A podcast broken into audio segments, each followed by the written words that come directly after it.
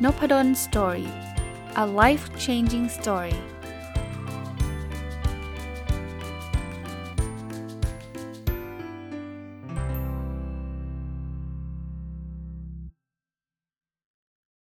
สวัสดีครับ ยินดีต้อนรับเข้าสู่นพดลสตอรี่พอดแคสต์นะครับ วันนี้เอาบทหนึ่งของหนังสือเล่มเล่มเดิมที่เมื่อวานก็รีวิวนะ จะเรียกว่ารีวิวก็ไม่เชิงนะ เป็นเป็นเล่มที่ผมดึงเอาบางบทมาชวนคุยแล้วกัน หนังสือเล่มชื่อว่า 1000 plus little habits of happy successful relationship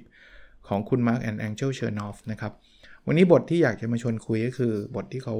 พูดถึง 9 วิธีที่จะทำให้เราสงบเมื่อคนอื่นเขาโกรธนะ คือความโกรธเนี่ยเล่าให้ฟังก่อนแล้วก็ไปถึงเดี๋ยวค่อยไปถึงหนังสือนะครับ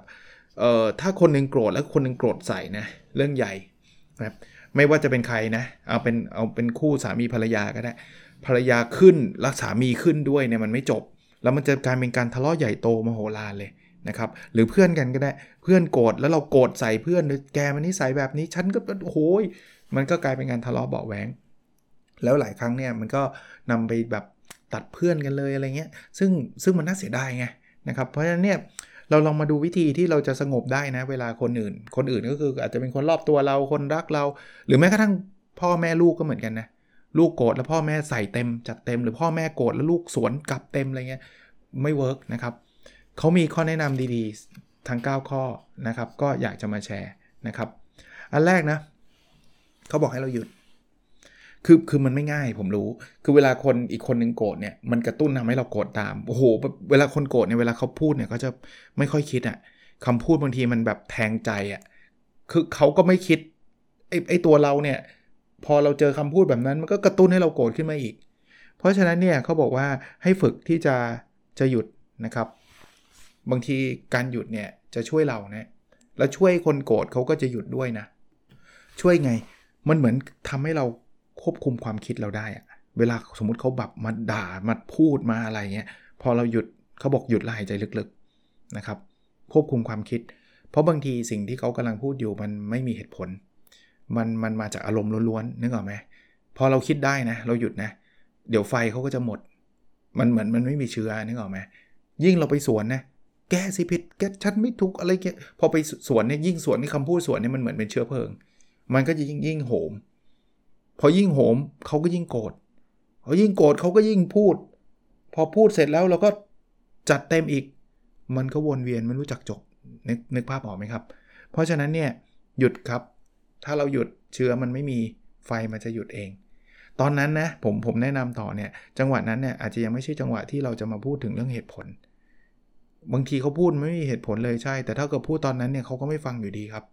เราไม่มีประโยชน์นะอย่าลืมนะประโยชน์เอ่อ เป้าหมายเราเนี่ยเราไม่ต้องการเอาชนะกันนะ ใครพูดคนสุดท้ายคนนั้นชนะ เป็นไงเราหน้าไงไปเลย อันนั้นได้สะใจ แต่ความสัมพันธ์ไม่ดีหรอกนะครับ เราต้องการให้สงบให้หยุด แล้วพออารมณ์เย็นๆอารมณ์ดีๆ เราจะพูดกันถึงเรื่องนั้นค่อยว่ากันอีกทีหนึ่งนะครับ ข้อ 2 บางทีอะความโกรธเนี่ยมันเกิดขึ้นจากความคิดที่มันไม่เหมือนกัน ความคิดที่แตกต่างกัน วิธีที่จะทำให้เราสงบได้คือเราต้องยอมรับว่าคนเรามันไม่เหมือนกัน บางคนเนี่ยชอบใช้คำนี้ครับผมผมก็เข้าใจนะว่าทำไมเขาถึงใช้เพราะว่ามันมันอดไม่ได้อะคิดได้ไงวะเนี่ย คิดได้ไงว่านี่มันได้ไงเฮ้ยมันไม่โหคิดได้ไงวะมันจะต้องคิดแบบนี้สิใช่ดิเพราะว่าเราถูกเลี้ยงดูมาไม่เหมือนกันเนาะเรามีมุมมองที่ไม่เหมือนกัน ขนาดคนที่เป็นพี่น้องกันเนี่ยถูกเลี้ยงดูมาเกือบจะเหมือนกันร้อยเปอร์เซ็นต์เนี่ย เขายังคิดไม่เหมือนกันเลย เพราะฉะนั้นเนี่ยบางครั้งบางอย่างที่เขาคิด มันอาจจะไม่ได้ตรงกับเรา value ที่เขาให้อยากอาจจะไม่ใช่แบบเดียวกับเรา ยิ่งเป็นคนที่อยู่ห่างเรานะ ยิ่งเขามาจากคนละคนละทิศคนละทางเขามาจากคนละพ่อคนละแม่พูดง่ายๆอะมันก็ไม่มีทางที่จะเหมือนกัน 100%ยอมรับความแตกต่างครับ เรามีสิทธิ์ที่จะไม่เห็นด้วย แต่ก็ไม่ได้แปลว่าสิ่งที่เขาคิดมันจะผิดทั้งหมด บางทีตัวเราคิดก็อาจจะไม่ไม่ถูกต้องเหมือนกัน เพราะเราเชื่อว่ามันถูกมาตลอดเท่านั้นเองนะครับ จริงๆแล้วมันอาจจะไม่ใช่สิ่งที่ถูกก็ได้ ถ้ามองในมุมเขาอะ่ะเขาอาจจะคิดว่าสิ่งที่เราทำเป็นสิ่งที่ผิดก็ได้ ถ้าเรายอมรับความแตกต่างของคนได้ ความโกรธ สิ่งที่เราจะขึ้นแบบ เฮ้ยทำไมคิดอย่างนี้มันจะลดลงนะครับ เทคนิคที่ 3 ให้เราแสดงความเห็นอกเห็นใจ สงสารเขาหรือเห็นใจเขาคือคือบางทีมันไม่ใช่ว่าเขาสงสารว่าเขาจนกว่าอะไรกว่านะไม่เกี่ยวนะ แต่ว่าคนโกรธเนี่ยบางทีมันไม่ได้มันไม่ได้มาจากเหตุการณ์ใดเหตุการณ์หนึ่งอะแต่มันมันถูกเพรสเชอร์มันถูกแรงกดดัน ชีวิตเขาอาจจะเจออะไรผ่านอะไรในช่วงนั้นมาเยอะมากแล้วมันก็มาระเบิดที่เราเป็นไปได้นะครับ ซึ่งถามว่าเราผิดเหรอเราไม่ได้ผิดอะไรเลยนะ เราอาจจะพูดคำคำนึงขึ้นมาแล้วแบบ บังเอิญจังหวะมันมาระเบิดตรงเราพอดี อยู่บ้านทะเลาะกับสามีมาทะเลาะกับภรรยามา โดนพ่อแม่ด่ามาทะเลาะกับพ่อแม่มาขับรถทะเลาะกับไอ้คนขับรถข้างๆ มาปาดหน้ากันมา มาถึงที่ทำงานมาเจอเราพอดี แล้วเราจังหวะพูดอะไรไปผิดหูนิดเดียวตู้มเลย เรารู้สึกว่าอะไรวะ คือไม่ได้พูดอะไรเยอะขนาดนั้นเลยจริงๆไม่ได้แปลว่าเขามีสิทธิ์จะทำแบบนั้นกับเรานะ แต่ว่าถ้าเราเข้าใจหรือว่าพยายามเห็นอกเห็นใจเขาว่า เขาอาจจะผ่านช่วงชีวิตที่กำลังยากลำบากมาหรืออะไรมาเนี่ยตัวเราจะจะเข้าใจมากขึ้นเนี่ยตัวเราจะจะรู้จัก เราจะเราจะสงบขึ้นเออเอางี้แล้วกันนะมันทำเพื่อตัวเองนะ เพราะว่าส่วนตัวก็ไม่ได้สนับสนุนให้แบบว่าเฮ้ยถ้าโกรธตาต่อตาฟันต่อฟันต่อยแม่งเลยอะไรเงี้ยคือคือผมผมไม่ไม่เชียร์ไม่เชียร์แนวนั้นนะไม่เชียร์แนวนั้น แต่ว่าเห็นบางคนก็อาจจะมาแนวแนวแบบนั้นก็มีนะ เห็นใน Facebook นะบางทีตกใจเหมือนกันว่า โอ้โหขนาดนั้นเลยเหรอคือแบบ เฮ้ย ต่อยเลยจัดการมันอะไรเงี้ย ก็ไม่รู้นะ ก็ก็อย่างที่ผมบอกนี่คือความคิดที่แตกต่าง ผมอาจจะเป็นคนที่ไม่ไม่ไม่ชอบการใช้กำลังหรือว่าชอบการแบบลุยกันแบบนั้นนะครับ เพราะฉะนั้นถ้าถ้าเราพยายามทำความเข้าใจเขาเราอาจจะไม่ต้องถามเขาหรอกว่า เป็นไงทะเลาะกับที่บ้านมาหรออะไรเงี้ยไม่ต้องถามหรอกครับ แต่ลองลองมองมุมว่าคนเราถ้าเกิดมันจะโกรธขนาดนั้นก็อาจจะมี ความยากลำบากอะไรบางอย่าง บางทีบางทีความโกรธเนี่ยมันมาจากความกังวลใจก็มีนะกุ้มใจแล้วมันอยากระบายอะลึกๆ มันไม่รู้จะทำยังไง มันก็มาระบายมันก็มันก็ไม่มีเหตุผลนะเอากลับมาที่ไม่มีเหตุผลมันอาจจะเกิดจากความไม่สบายใจ ในบางเรื่องรู้สึกหงุดหงิดเรื่องอื่นอะไรเงี้ยนะครับ มาอันที่4นะครับให้เราพยายามใจกว้างนะครับจะเรียกว่าอะไรนะครับ ใจกว้างแล้วกัน ใช้คาว่าใจกว้างแล้วกันนะครับ คือคืออสมมุติว่าคนโกรธมันอาจจะพูดอะไรที่พูดจาไม่ดีเลย พูดใช้คำพูดไม่เหมาะสมเลยเอ่อหรือว่าอะไรก็แล้วแต่ไม่มีเหตุผลเลยเนี่ย เราลองเราลองพูดกับตัวเองแบบนี้นะครับว่า เออ คนนี้ดูหงุดหงิดนะ ก็เหมือนเราบางครั้งนั่นแหละเขาบอกให้เราเพิ่มคำว่า just like me sometimes เข้าไป ก็เหมือนเราบางครั้งเพราะในชีวิตเราเราก็เคย เคยเคยพูดหงุดหงิดใส่คนอื่นเหมือนกันแหละใช่ไหมคนนี้ดูไม่มีเหตุผลเลย ก็เหมือนเราบางครั้งนะแน่นอนเราอาจจะไม่ได้เป็นบ่อย แต่ว่ามันก็ต้องเป็นบ้างอะใช่ไหมเหมือนเราบางครั้ง หรือว่าคนนี้ดูหยาบคายจังเลย ใช้ภาษาหยาบคายจังเลย ก็เหมือนเราบางครั้งนะคำว่าก็เหมือนเราบางครั้งเนี่ยจะช่วยทำให้เราสงบลง แล้วเราจะได้ไม่ไปลุยไปแลกกับเขานะข้อ 5 นะ บางทีสิ่งที่เขาทำเนี่ยเราอย่าไป take it personal ใช้ใช้ภาษาอังกฤษคือ take it personal คืออย่าไปคิดว่า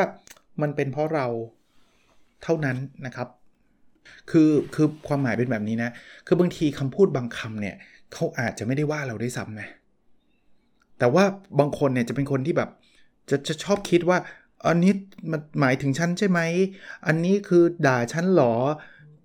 หรือบางทีนะ เอาตรงๆนะ บางทีเนี่ยเขาอาจจะพูดถึงเราแต่ว่าไม่ได้มีความตั้งใจอะไรเยอะแยะขนาดนั้นหรอก แต่ถ้าเกิดเราไปคิดแบบคิดเยอะอะเป็นคนคิดมากอะเฮ้ยโห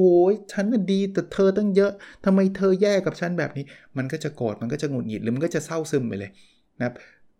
เขาบอกเลตโกครับปล่อยเถอะนะคือถ้าเกิดมันจะใช้คำพูดแรงมากอะไรบ้างก็ปล่อยได้ก็ปล่อยไปเถอะ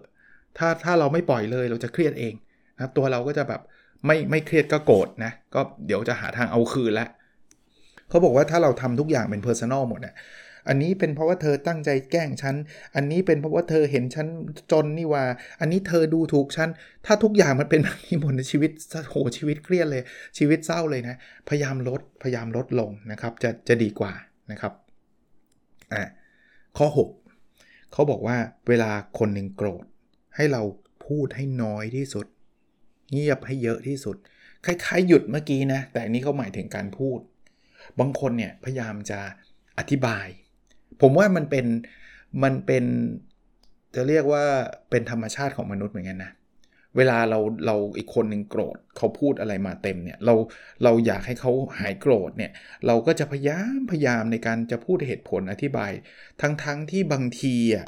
สิ่งที่เขาโกรธกับสิ่งที่เราอธิบายมันเป็นคนละเรื่องกันก็มีนะ แล้วไปไปมาๆเนี่ยมันจะกลายเป็นเรื่องของการแก้ตัว เช่นสมมตินะเราไปกับนัดแฟนไว้ แฟนเราแบบเราไปถึงช้า แฟนเรารอนานแล้วโกรธเรามากเลยกำลังว่าเราเลยว่าเธอไม่รักฉันเธอก็นู่นนี่นั่นเธอนี่นั่นจริงๆอะสิ่งที่อาจจะช่วยเราทำให้เราสงบลงคือการพูดน้อยแล้วก็ฟังเยอะ ก็ให้เขาระบายมาว่าเราเป็นเพราะอะไร จริง ๆ มันอาจจะเป็นเกิดเหตุการณ์เกิดอะไรก็แล้วแต่ที่ที่มันทำให้เราไปไม่ได้อะแต่ว่าจังหวะนั้นอาจจะยังไม่ต้อง เพราะถ้าเกิดเราบอกว่ารถมันติดไงไม่เข้าใจเหรออะไรเงี้ยรู้ไหมว่าทางตรงนั้นเนี่ยมันปิดถนนนู่นนี่นั่นบางทีมันไม่ช่วยนะ แล้วมันยิ่งกระพือความโกรธว่าแบบ ก็ถ้ามันจะติดทำไมไม่ตื่นเช้าอะไรแล้วก็กลายเป็นทะเลาะเบาแหวงกันไปเลยลุยกันไปเลย หยุดก่อนก็ได้ เงียบก่อนก็ได้ เอาไว้แบบเขามาจนเขาหมดแรงอะ่ะคนเรามันไม่ได้โกรธอะไรได้แบบติดต่อกันเป็นชั่วโมงหรอกครับ ถ้าเราคุยกับเขานะไม่ใช่งอนกันไปนะก็แบบว่าถ้าเธอพูดงี้ฉันกลับบ้านแล้วอ่านี้อาจจะโกรธกันนาน แต่ว่าถ้าเราอยู่ตรงนั้นอะขอโทษนะว่าถ้าเรามาสายนะขอโทษเสร็จปุ๊บเดี๋ยวสักพักกันเชื่อไหมบางทีก็อาจจะถามเราได้ซ้ำเอ้ยแต่ทำไมคุณถึงมาสายอะ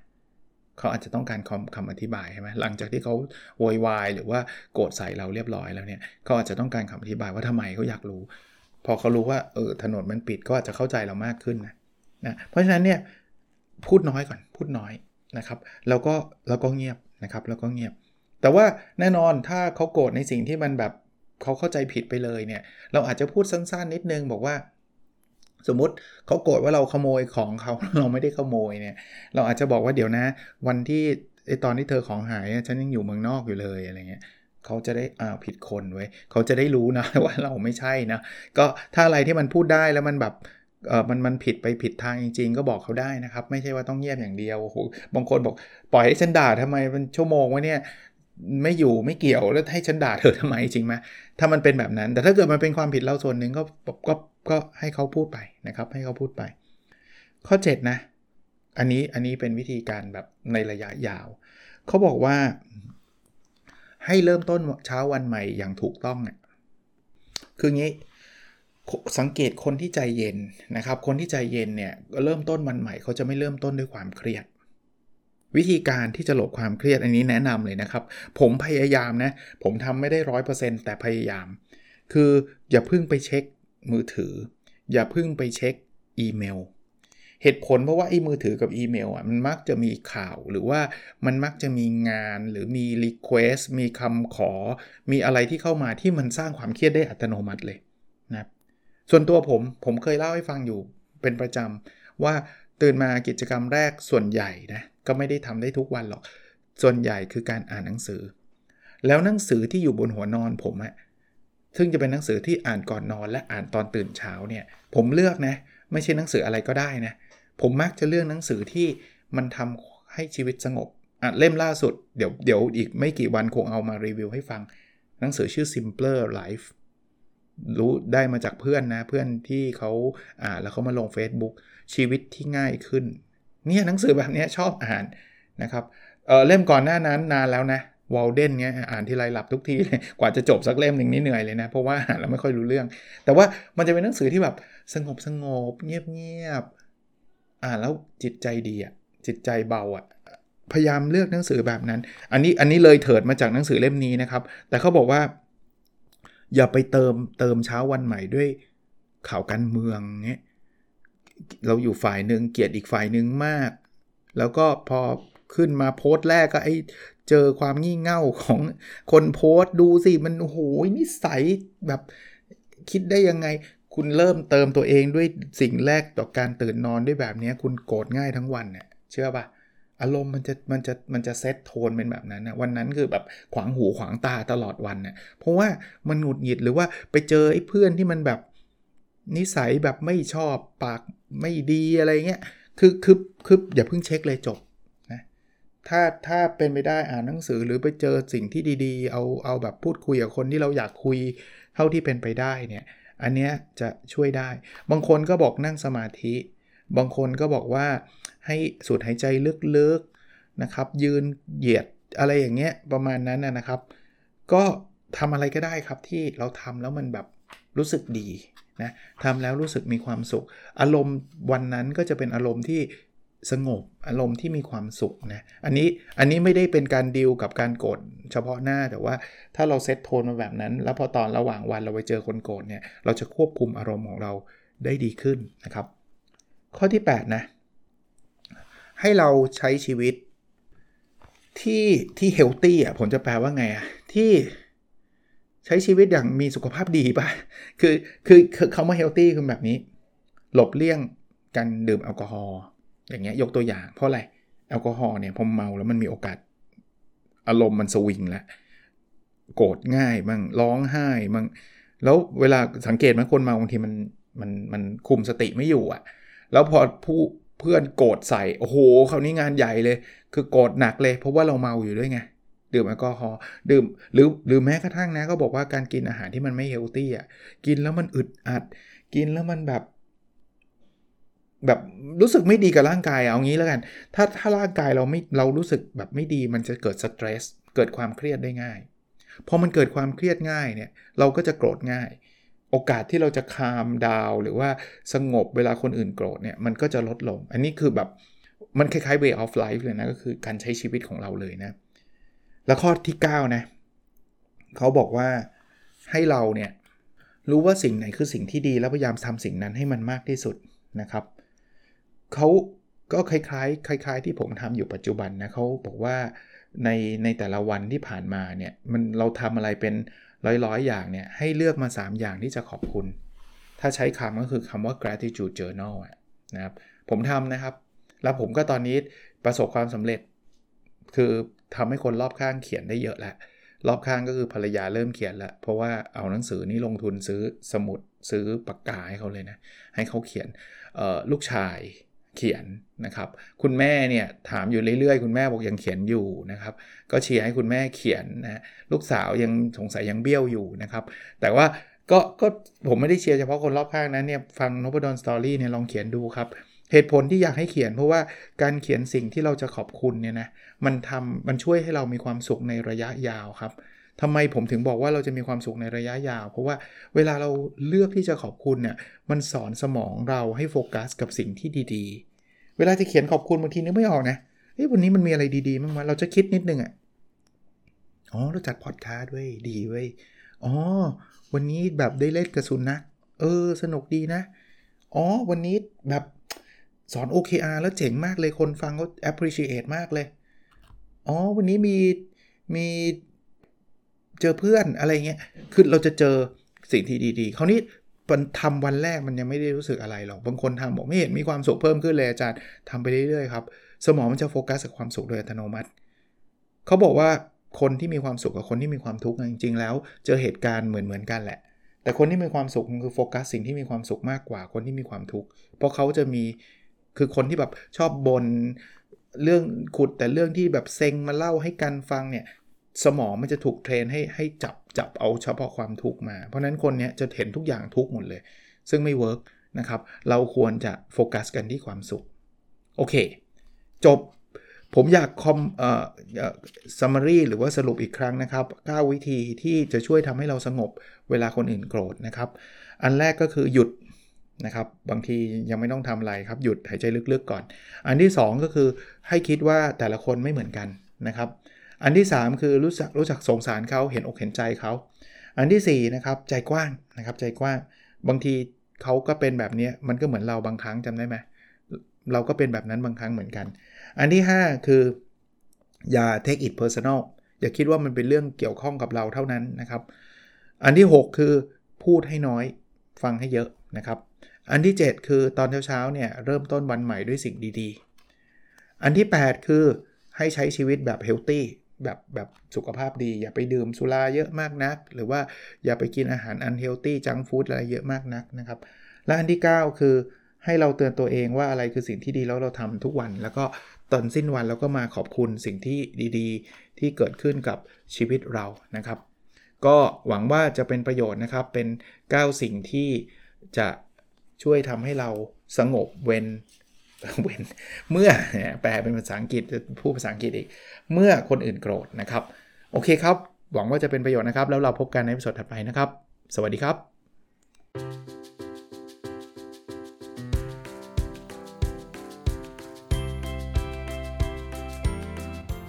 n o p a d o n Story a life changing story